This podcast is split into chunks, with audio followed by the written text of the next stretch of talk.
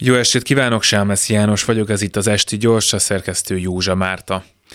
Hogyha csak azt a kérdést tesszük fel, hogy eldöntheti-e egy szuverén ország népe, melyik szövetségi rendszerhez akar csatlakozni, és a válasz pedig az, hogy sok áldozat árán, de igen, eldöntheti.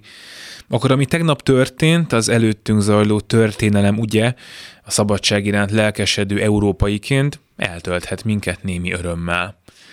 Jobb lenne, ha nem is kellene feltennünk több kérdést, ugyanis az ellenérvek egy része is jogos.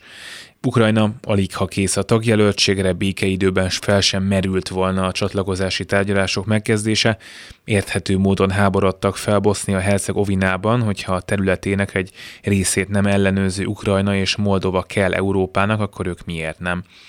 A korábbi elvárások feladása a precedens nélküli döntés persze indokolható geopolitikai érvekkel és a szimbólumok fontosságával, de talán az őszinte magyarázat az lenne, hogy hősök vagytok, mi pedig az igazság oldalán akartunk állni, de most csak ennyi, amit adhatunk.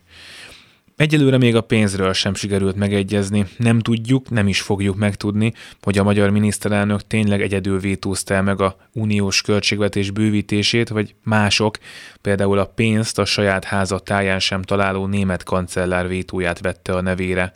Ukrajna támogatása nyilván nem fog leállni, valahonnan lesz forrás, ha nem is négy, de a következő egy évre. Azonban, ha továbbra sem jönnek az ukrán sikerek, egyre többen kezdenek majd beszélni arról, hogy meddig és pontosan mit is finanszírozunk.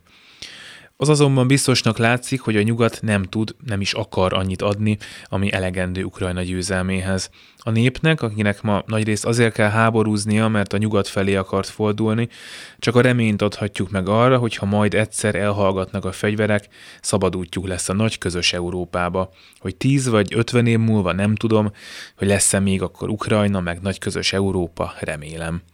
Idén az ukránok nem nagyon örülhettek semminek. Talán ez a remény is valami.